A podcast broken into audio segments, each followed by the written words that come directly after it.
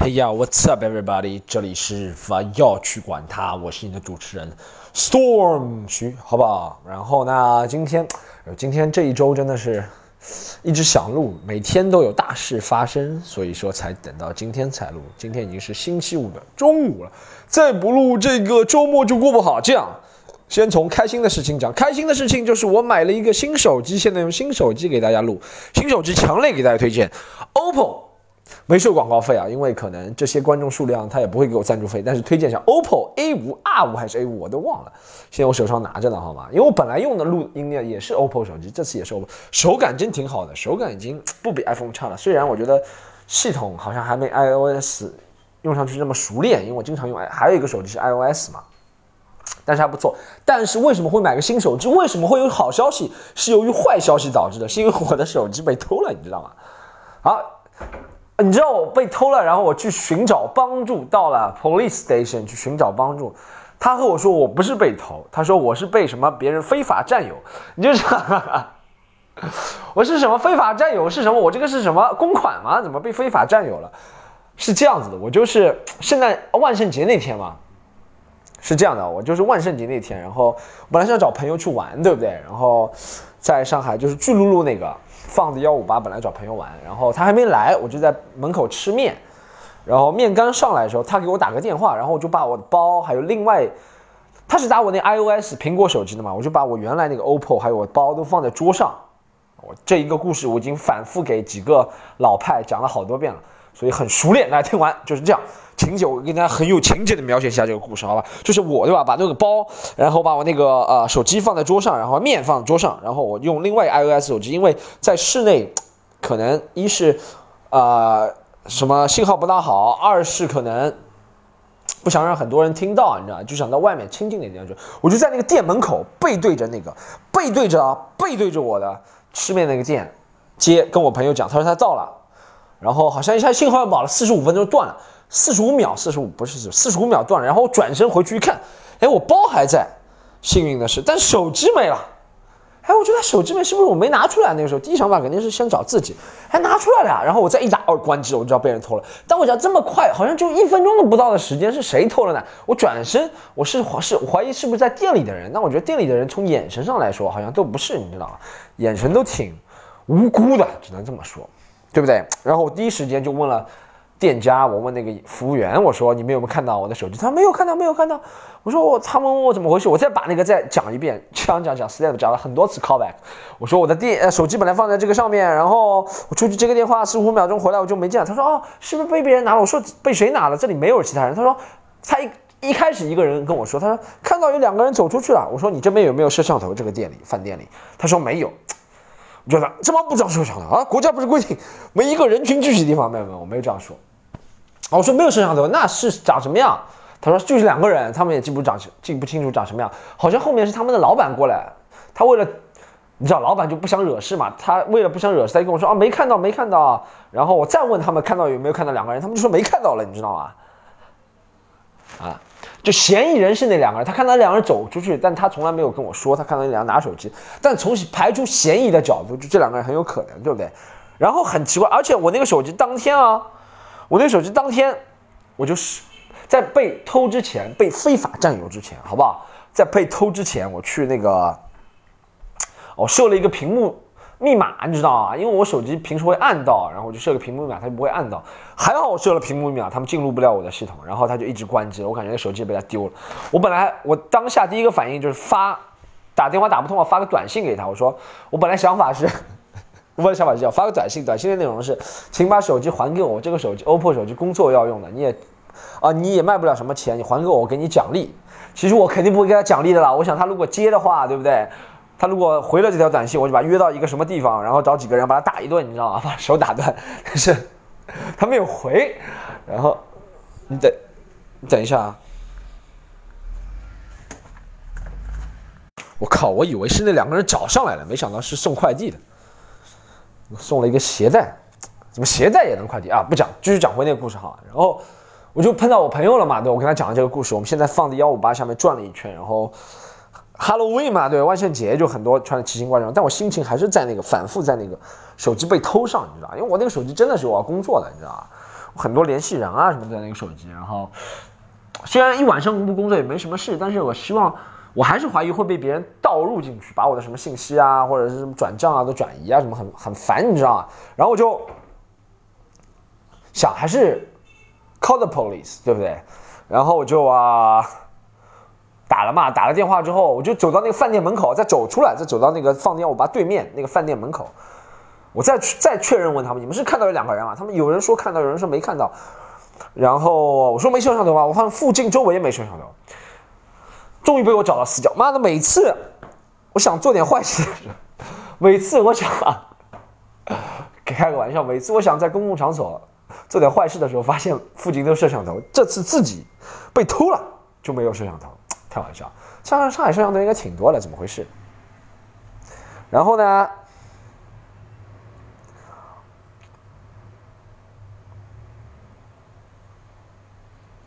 然后啊，我就你知道吗？就打他们电话了嘛。然后他们他们跟我说就啊，然后来了嘛，两个巡逻车来了嘛。他们问我什么情况，我就把刚刚的故事反复又讲了一遍，你知道吗？他们的意思就是啊。你打了我总归要接的，但处理不了，处理不了，处理得了，处理不了啊！就是来再说了，我也知道处理不了这种事情怎么能处理的？他不可能第一组、第一组、第一组可以去追，你也不知道是什么人，而且也没有证据的，他是不会追的。然后啊，他就跟我说啊，你这个事情啊，登记一下哈，然后叫我去前面那个襄阳南路一个，呃，不襄阳南路，巨鹿路，巨鹿路九号一个 police station 一个去报案，然后就去了，对不对？然后去了之后。那个人也是跟我一样的，他先叫我发生什么事讲一遍，然后录口供，对不对？然后他跟我说，他说你这个，他说他说你这个不叫盗窃啊，别人他说盗窃有明文规定，就是在你的注视底下，他把你东西拿走叫盗窃，你这个叫什么？不在你的控制范围，叫什么？那不在我的控制范围还是我的东西嘛？什么叫不在你的控制范围之内？我靠！我说入室，那入室盗窃是不在你不在家，他说不在你的控制范围。这个我不能理解，然后我就跟他去了那个 police station 之后，又跟他录了笔，又把刚刚的话给讲一遍，捋一遍。我说那能看摄像头吗？路上他说哦，你这个看不了的，你这个事情小事情啊，我们下班了啊。哇，这个还有这个还有下班的。我说那如果发生大的事情呢？大的事情嘛再说。这是一刻多希望我是外国人，外国人丢了一个自行车的嘛，都能找回来。我丢了一个手机啊，上海知名四线脱口秀演员丢了个手机。居然没有人帮忙找，还好我那天哎，我就那天真的是挺幸运的，就设了一个屏保，屏幕密码，屏幕密码我暂时不告诉你们，好吧？告诉你们，万一你偷的人就听我这个呢，对不对？我反正觉得那两个是小偷，那两个什么时候回复我的话，我真的马上把他们狗腿打断。但是呢，哎哎，你说这个偷个手机有什么用？是吧？我觉得可能就手贱，然后手贱就就造成了无止境，就是一失足。手手一贱就变成犯罪分子了，你知道吗？他们。然后第一件做的事情就第二天早上，我先把报失嘛，然后买了个新的 OPPO 手机。这个 OPPO 手机又买了一个 OPPO，手感真挺好的。然后我发现真的不看背面，真的看不出是什么牌子的手机。现在，因为它都是全，现在手机不是大多都是全面屏嘛，你真的很难看出从正面很难看出是什么品牌的啊，除了背面。什么牌子就把它 logo 放上，然后都双摄像头，你要把那个 logo 遮住，就很容易冒充了，你知道吗？虽然操作系统不一样，我知道，但我也不喜欢冒充啊。但现在手机真的是一千五，我现在新买这个就挺好，用起来挺顺手的。但我就觉得很奇怪，你知道吗？就是，哎，现在已经很不大相信，那哎，你知道就是这是治安好还是治安不好？就你掉了东西就，你知道为什么？如果掉了东西很多，就像以前广州什么。抢劫啊，什么很多的话，他肯定会去治理，说明上海抢劫少，对不对？我偷东西少，但这也是治安不好。如果我发生在你身上，你就自认倒霉了。就是我真的很久没看到过 police 解决任何事情了，都是自己解决，一解决就要放新闻了，就这件事情解决了他才放新闻，不解决就成千上万的这种事情，到底治安好着？还有就是为什么啊？我真的感觉外国人处理态度是真的不一样，外国人处理态度，有一次我记得啊，我是。在我朋友一个酒吧，是外国人开的这酒吧嘛？就我朋友开的，是外国人开的。然后有一个人到他们门口来拉屎，你知道吗？就是那个人喝醉了，然后突然就很恶心这个故事，但是是真的，就是那个人喝醉了，然后喝了很醉很醉，然后突然大小大小便，真的大小便失禁了。然后在他酒吧门口拉屎，然后就走了。然后咱们就追上那几个人，然后把那个人拦住。但那个人身上太难闻了，你知道，他都 poop himself，你知道吗？然后就把追在那个角落上，那也不能打他，对吧？打他就性质不一样了，就就不让他走。然后这时候就 police 来了嘛，police 来了。一开始 police 觉得没什么事，但听说这个老板是外国人，我也不知道 police 会怎么样。反正就这也不是一个上海的事情啊，就全国都这样。你看那些找自行车回来找什么，也不是上海，西安、南京都有，对不对？然后。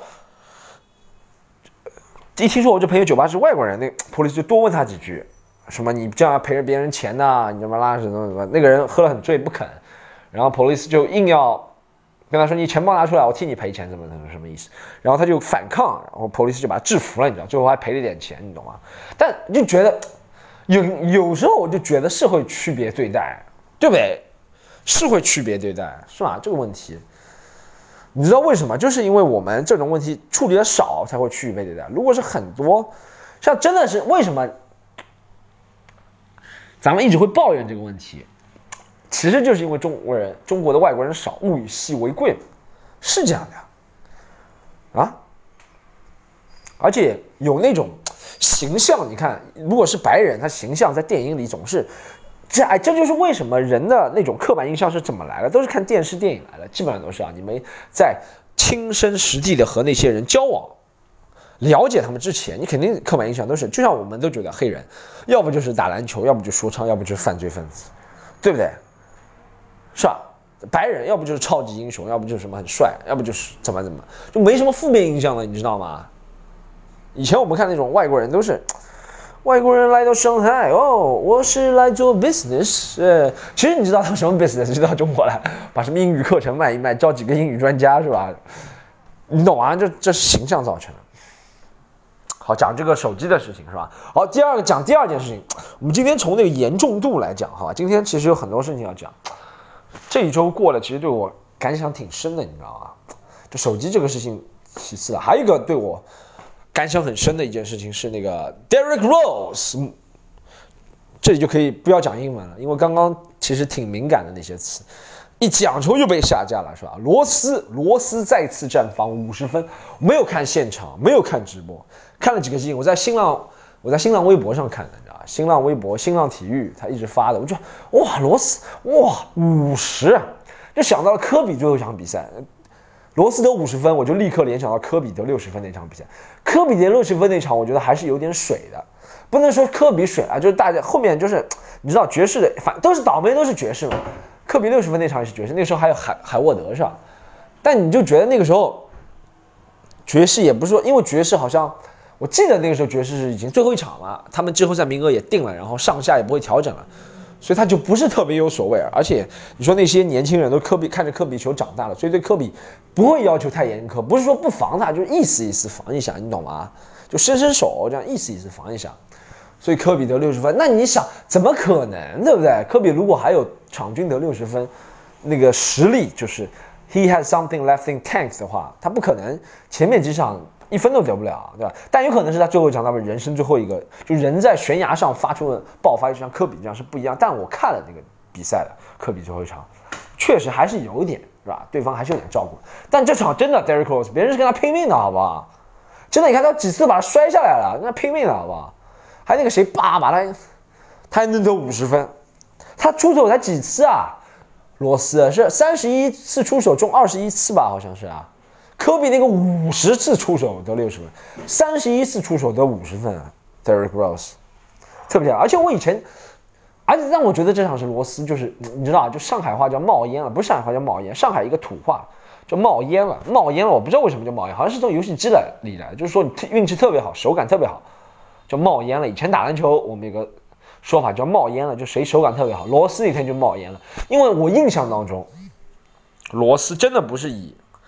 投篮啊，或者建墙，但那天他上篮真的是很厉害。但 NBA 好像真的没有，你看中国 NBA 啊，没有，好像以好像这种全能特别厉害的人，好像就只有科比或者以前麦迪那种级别，就是又能突，真的是能突，然后内线能够跟大个子较量，然后外线也投篮很准很稳的，你知道吗？现在要不就库里外面很准，要不就勒布朗。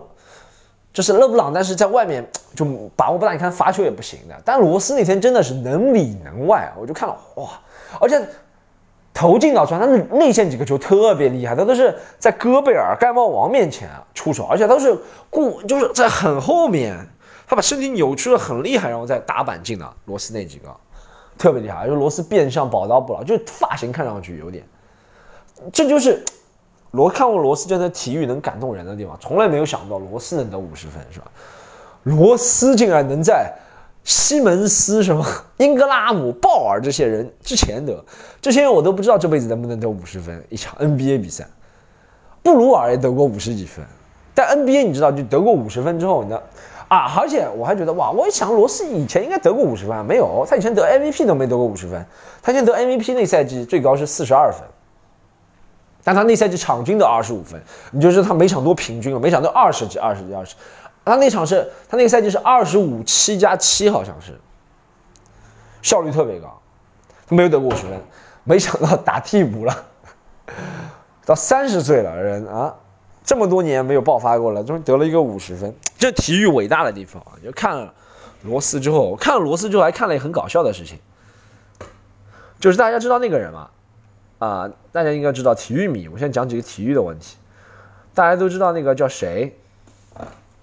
啊，哎，格里兹曼，大家知道吗？格里兹曼，大家看可以看网上有格里兹曼的视频。我是昨天看推的人才知道格里兹曼。格里兹曼是德里克罗斯头号粉丝。大家看，在那个世界杯他们夺冠，法国队夺冠之后，好像是一个英英英语的电台，英国的英国的电视台也不知道是美国电视台采访博格巴嘛，应该是英国电视台啊。博格巴在英超踢嘛，采访博格巴，然后这时候罗斯呃那个格里兹曼突然出现了，你知道他喝醉了。就后来出现，他说他在讲话，那个记者跟他说可以讲话，但要讲英语。然后他就讲了一句 "I love Derek Rose"，然后就走了。我操，太太太搞笑了这件事情。但你要提，哎，运动员之间其实是真的会惺惺相惜的，就像我们搞 stand up 的人也会惺惺相惜。就搞艺术人，这就是为什么我之前会维护一些说什么别人说什么戏子啊什么东西，我会维护他们。就搞艺术人真的是惺惺相惜的，你知道吗？不能说我们是艺术家，但是搞艺术。不把自己讲成艺术家，没有人有资格讲自己是艺术家，是别人说你的，不能说自己是艺术家，是吧？或者开玩笑的时候可以说自己是艺术家，心态。但是搞艺术嘛，或者搞文娱，好不好？讲了，不要妈的搞艺术，别人说哎装什么逼，搞什么艺术？搞文娱，搞文娱的人差不多，咱们都能互相理解的，你知道吗？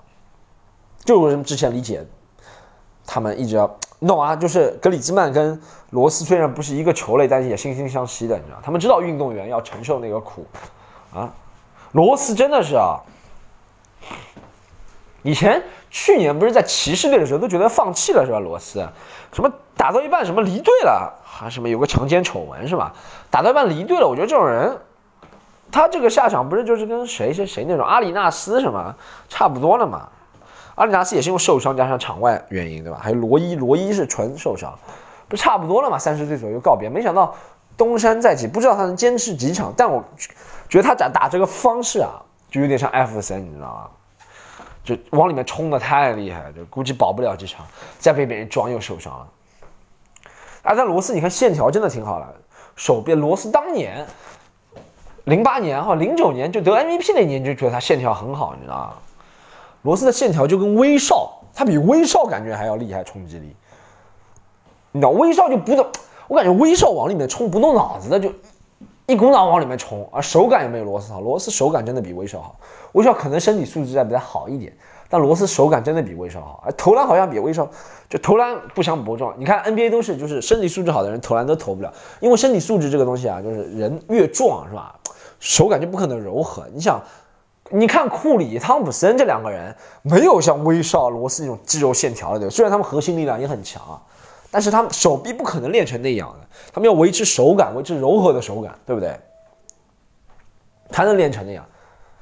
所以你看大，你看那种大多数射手都是长成这样的，NBA 都是瘦瘦，雷迪克那种，雷迪克也不能说典型射手身材，对吧？那斯托贾科维奇典型射手身材，你看雷阿伦也是，雷阿伦是精瘦嘛，对，典型射手身材，很多人。举例啊，就对东欧射手都是这样的，是吧？库科奇什么那种人是吧？特克格鲁都是长成这样了，就不可能线条很大人又投篮很准，什么很准的死胖子，死胖子其实也线条不好的，对不对？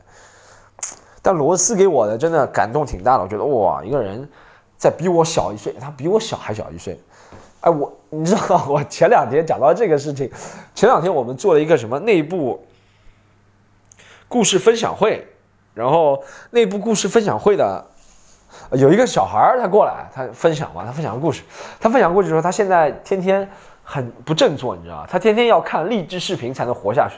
我就听了，我操，挺有感动的，因为有一段时间我在澳大利亚的时候留学的时候，也天天要看那个正能量视频，也不能说正能量视频，就那种。鼓舞你的视频，才能继续相信有坚持下去的动力、勇气，你知道？我那时候要天天看阿尔帕奇诺有个电影叫什么《下一个周日》，是讲橄榄球的。然后他在中间有一段讲话，大家可以上网搜一下，不知道爱奇艺啊、优酷这些网站搜得到吗？但是 YouTube 上肯定搜得到，叫 Another Sunday，看一下什么阿帕奇诺、阿帕奇诺、阿尔帕奇诺在中间的那个演讲，很励志，很振奋人心。我每天真的睡觉前以前要看，起来要看三遍。真的到什么上课上到一半觉得学不下去了，还拿出来看，就一定要这样才提醒自己有活下去的。人真的每个人都有这一段时刻了，不是嘲笑咱，每个人都会有这样的时刻，我也有。就像罗斯这个，就让人感动很久，是吧？人真的是靠精神支撑的啦，真的是。你有再强健的体魄，你想罗斯这种，你说他的水平不行吗？还是在很多人之上啊。但就是因为那个之之前可能是由于受伤的事件把信心打垮了嘛。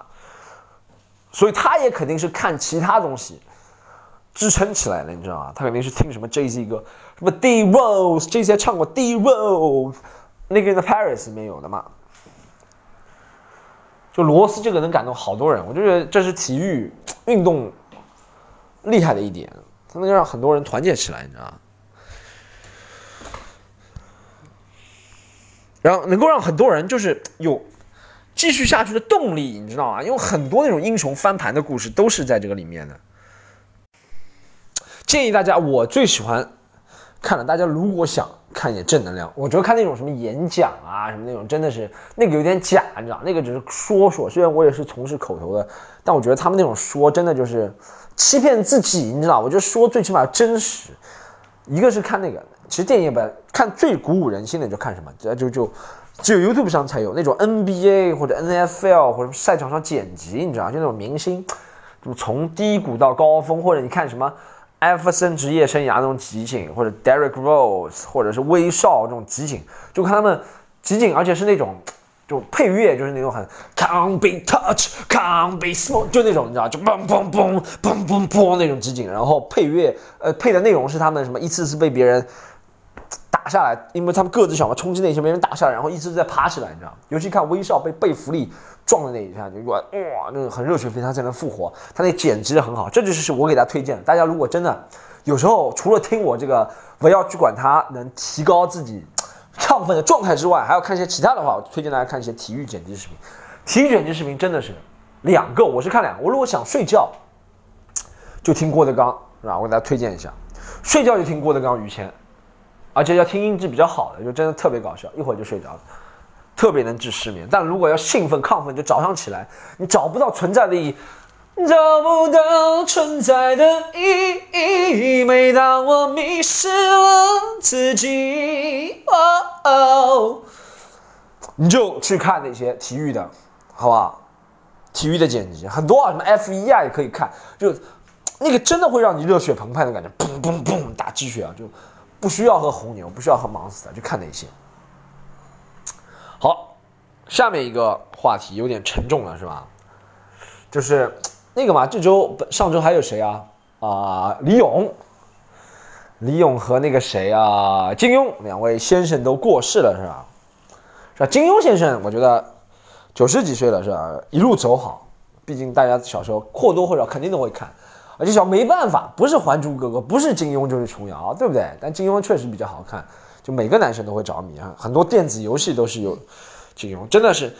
如果你们说一人欠周星驰一张电影票的话，每个人要去欠金庸一张什么游戏光盘，好不好？你们看你们买玩的那些盗版游戏都是金庸的，好吗？一本书钱，每个人都欠金庸一本书钱。哇，一本书，一本正版书，每个人都欠。多少人买正版金庸？都是盗版，我道听途说或者怎么样，对不对？这么多伟大的东西，金庸留下来了，真的跨度很长。哎，我以前就现在终于，现在因为科技发达了，有人做总结，上网上网一搜就搜到了。我以前在看金庸的时候，就在想，他这个年代都是有联系的，你知道吗？他可能在写的时候，他就想好，把中国古代历史都按照一个小说，然后串进去。哇，这个真的是，你就想，哎，这个人文的东西就是不会变的，你知道吗？就是一代一代不会，这就是人类在精神文明方面的一个。悖论就是，无论你物质多么高，你人这个东西，这些精神文明的东西是不能隔代传下去的，你还是要从零开始，对，不能继承，对不对？所以你看，金庸先生，不要说这很多年前、几百年、几千年前那些文艺啊或者思想作品啊，你高度已经很高了，是吧？你看金庸先生那个作品，现在小说谁写的这么好？没有，是吧？我觉得真好，还有李咏，李咏，哎呀。挺可惜的，很久没有听到了。然后我妈以前一直跟我看的那个《幸运五十二》，是吧？非常六加一，李勇挺可惜，五十岁啊就走了。金庸先生九十二岁，是吧？但我觉得那个，一是金庸先生这个是吧？二是他作品还能流传下去的，大家。任何作家不是你伟大的作家不都挂了吗？没必要那么悲伤。我觉得是，也不是说好事啊，但我觉得没必要那么悲伤，是吧？作家伟大的人，作品会存保留下去、流传下去的。他思想不能流传下去，但作品能流传下去，前后也不矛盾，是吧？好，last 刚刚那个其实两个悲伤的消息，只是为了下一个做垫背的，因为下一个新闻真的是挺悲伤。我就搞不懂，就搞不懂中国为什么我们底层的人一直要互斗互搏，就搞不懂。什么价值？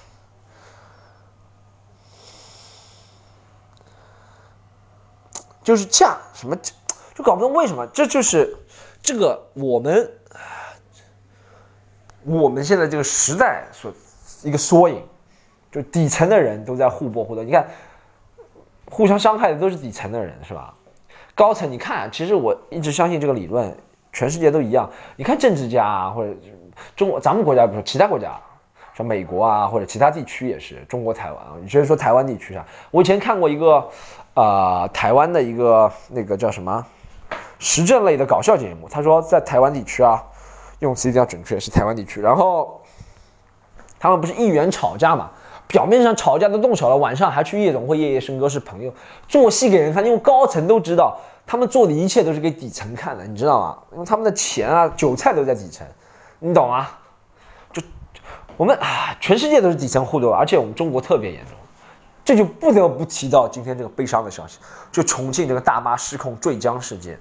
一开始我没怎么关注，你知道，我就以为是车辆失控坠江，你知道吗？我也没怎么深入，我视频都没看。一开始，我觉得啊，好吧，这司机有有病吗，或者怎么样，我都没看。那今天突然调查结果出来了。其实没调查去，我就找到黑匣子了嘛，找那个找那上，所以看，你看一定要有摄像头才能还我清白，对不对？那个手机也是的，如果当初那里有个手机，有我被那天被偷的话，有个摄像头，你看就能还我清白，就能立刻逮到那两个人，把他们手砍下来。不说了，好不好？悲伤的消息不要取消。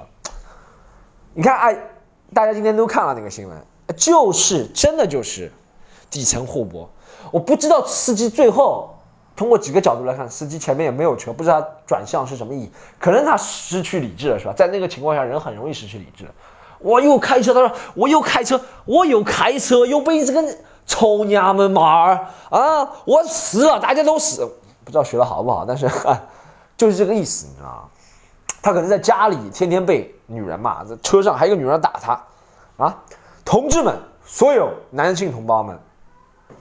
就告诉你了，被女人打千万不能还手，啊，被人打，你说，你说那个时候他被打了，真的，他被打千万不能还手，千万不能还手，还手了不行了，还手了你就变打女人是吧？打输了你还是一样，噗，打打赢了，打输了这辆车还是怎么样？他就是打输了嘛，对不对？打赢了，他就变打女人了，对吧？啊？真的，你看，我不想说是男是女的问题这件事情。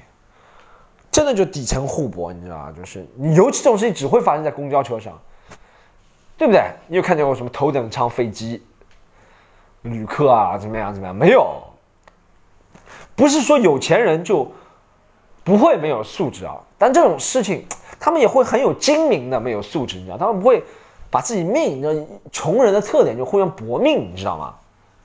他觉得我的命不重要，你们的命都不重要啊，然后。又出现了很多网上开始嘲讽啊，开始揶揄啊，说为什么没有人阻止啊？为什么没有人阻止啊？为什么我都知道我在网上我是大 V，我叫琢磨先生，为什么没有人阻止？这你看我也没有阻止。那我总结下来，中国就这样：底层在互搏，中层就在揶揄，是吧？高层就在拼命往外逃，就这样，没有人管另外一个阶层的死活，就这样。你说这件事情就会有更多人阻止吗？也不会啊，不会的，又不是第一次发生这件事情了，或者怎么样怎么样？你这这就是从小教育的问题，对不对？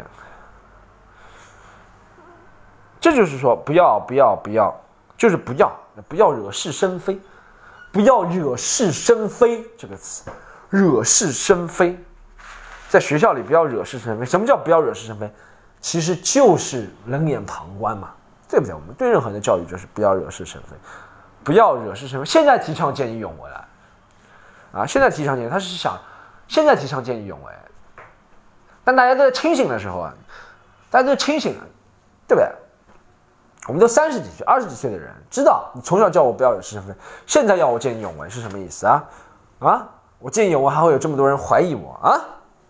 还有这么多大 V 冷嘲热讽，大 V 怎么不去见义勇为？我建议每一个大 V 讲这句话的人都到公交车上去实习一个月，好吗？就非常悲哀，这种事情应该靠立法来解决的嘛，对不对？公交车一是给公交车装那个罩子，国外都有罩子的，是吧？装个罩子，然后一定要立法，这种事情。那这个死肯定是意外，我觉得这个司机也不会故意的。什么他安排好这个女的过来跟他吵架，然后他理由把这一车人都杀了。我觉得这个是不是不是不是这样的，对不对？就死是纯属意外。当然有很多这种扰乱公交车啊，或从小就看到了，好吧？从小从小坐公交车，现在坐地铁多，这就是为什么要地铁出行。地铁出行既环保又安全，好吧？然后 有轨道的，你知道吗？它闹不起来。但你就真的觉得？有时候真的躲不开，躲不开，立法解决，就立法。闹你就，咱们你知道为什么？我就发现，在那个这个是一种情绪，你知道吗？在穷人，这其实是真的就是，不是在穷人，在底层。我们不能说别人穷，但真的是底层，我们也是底层，对不对？就是从小到大，要不就闹，你知道闹。就虽然你表面官官腔是讲一套，要怎么样，怎么诚实，要怎么样，但是大家信奉的一些人生哲学还是苟且，苟且也闹，自己利益一点点就是蝇头小利，一点点都不能损失，不能忍气吞声，你知道吗？没有教育这样的，你看，看了金庸的人才能知道，君子报仇，十年不晚，是吧？不然呢，真的。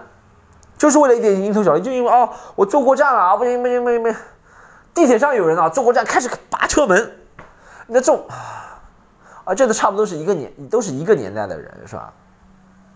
但这个年代的人会相信时间会治愈，但你想想那个年代太黑暗了，我们不能总把那个问题归咎在这个年代上，我们要想一个切实可行的办法给制止。我想得出，我也不会在这里给大家讲这个，我要去管他播客了，对不对？这是我想不出。我只是一个 mouth breathing moron 啊，我只是一个讲废话的人。那你觉得真的很可悲啊？很多啊，以前看到过很多啊，什么跟公交车司机打，什么打公交车司机，地铁也要跟别人吵，什么在火车高铁上，飞机也要跟别人吵，这就是哎呀，自私，你知道吗？用我们一切的指令，一切的指令，指令，一切的指令。一切东西都是自私的，你知道吗？一切的一切都是自私的，为自己着想。因为这些人觉得他生活当中已经受挫了，生活当中我大的头都占不到，我只能占小的，对不对？这时候我就要占一下，不然我太憋屈了，是吧？哎，这真的是很悲惨的故事。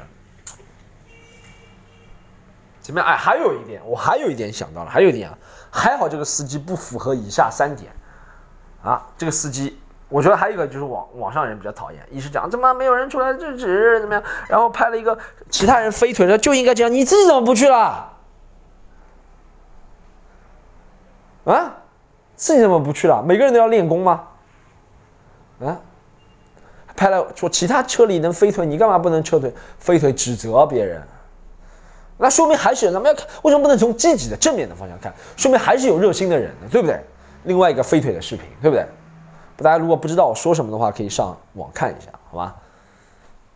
还有一个我觉得优秀的、比较好的一点是，没有人一开始说女司机嘛，对面那个女司机后面被撇清责任了，就那个红色被撞的车，然后还好这一车人，这个司机他不是上海人，不是女司机，也不是 MSL，如果他符合以上以上任何三点，他就倒霉了，就就变成啊，女人都是这样的，女人都是这样的啊，上海人，上海人都是这样的，上海人，上海人。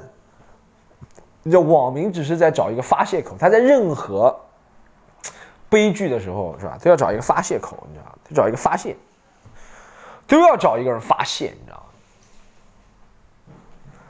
他现在现在最好攻击的几个就是女司机，女司机啊，女人不能攻击，女人不能攻击的，要一定要女司机，女人自己会攻击女司机，你知道吗？就是普通女人会把自己从女司机方面拉出来，她就觉得她是不对，不是女司机，她就可以攻击女司机，你懂吗？觉得很不公平，攻击女司机。一个是女司机啊，还好那开公交车的不是女的，是吧？是女的就完蛋了。他说啊，女人都不会开车。然后他是上海人就完蛋了，他更加完蛋。他说上海女人啊，嘛嘛嘛，在家什么上海男人没出息，什么什么什么什么的。如果那个男的是上海男人，他肯定更没出息。上海男人就被老婆打，怎么怎么怎么，肯定网上有这样人说的，你相信吗？还有他如果是 MSL，他如果是 MSL 就觉得啊，绿绿什么阴谋什么东西，还好这司机不符合以上这三点，不是说还好。当然没有人开心了，这你看了很心痛，你知道看了就跟螺丝腿断了一样心痛，你懂吗？就底层互搏何时休？那不可能让你休的。我给大家讲个道理，不可能让底层互搏。底层互搏休了之后，底层就有其他事情干了。OK？哎呀，这个事情真的是，每每看到这种事情，都是底层底层互搏。唯一能跨界的互搏的，就是。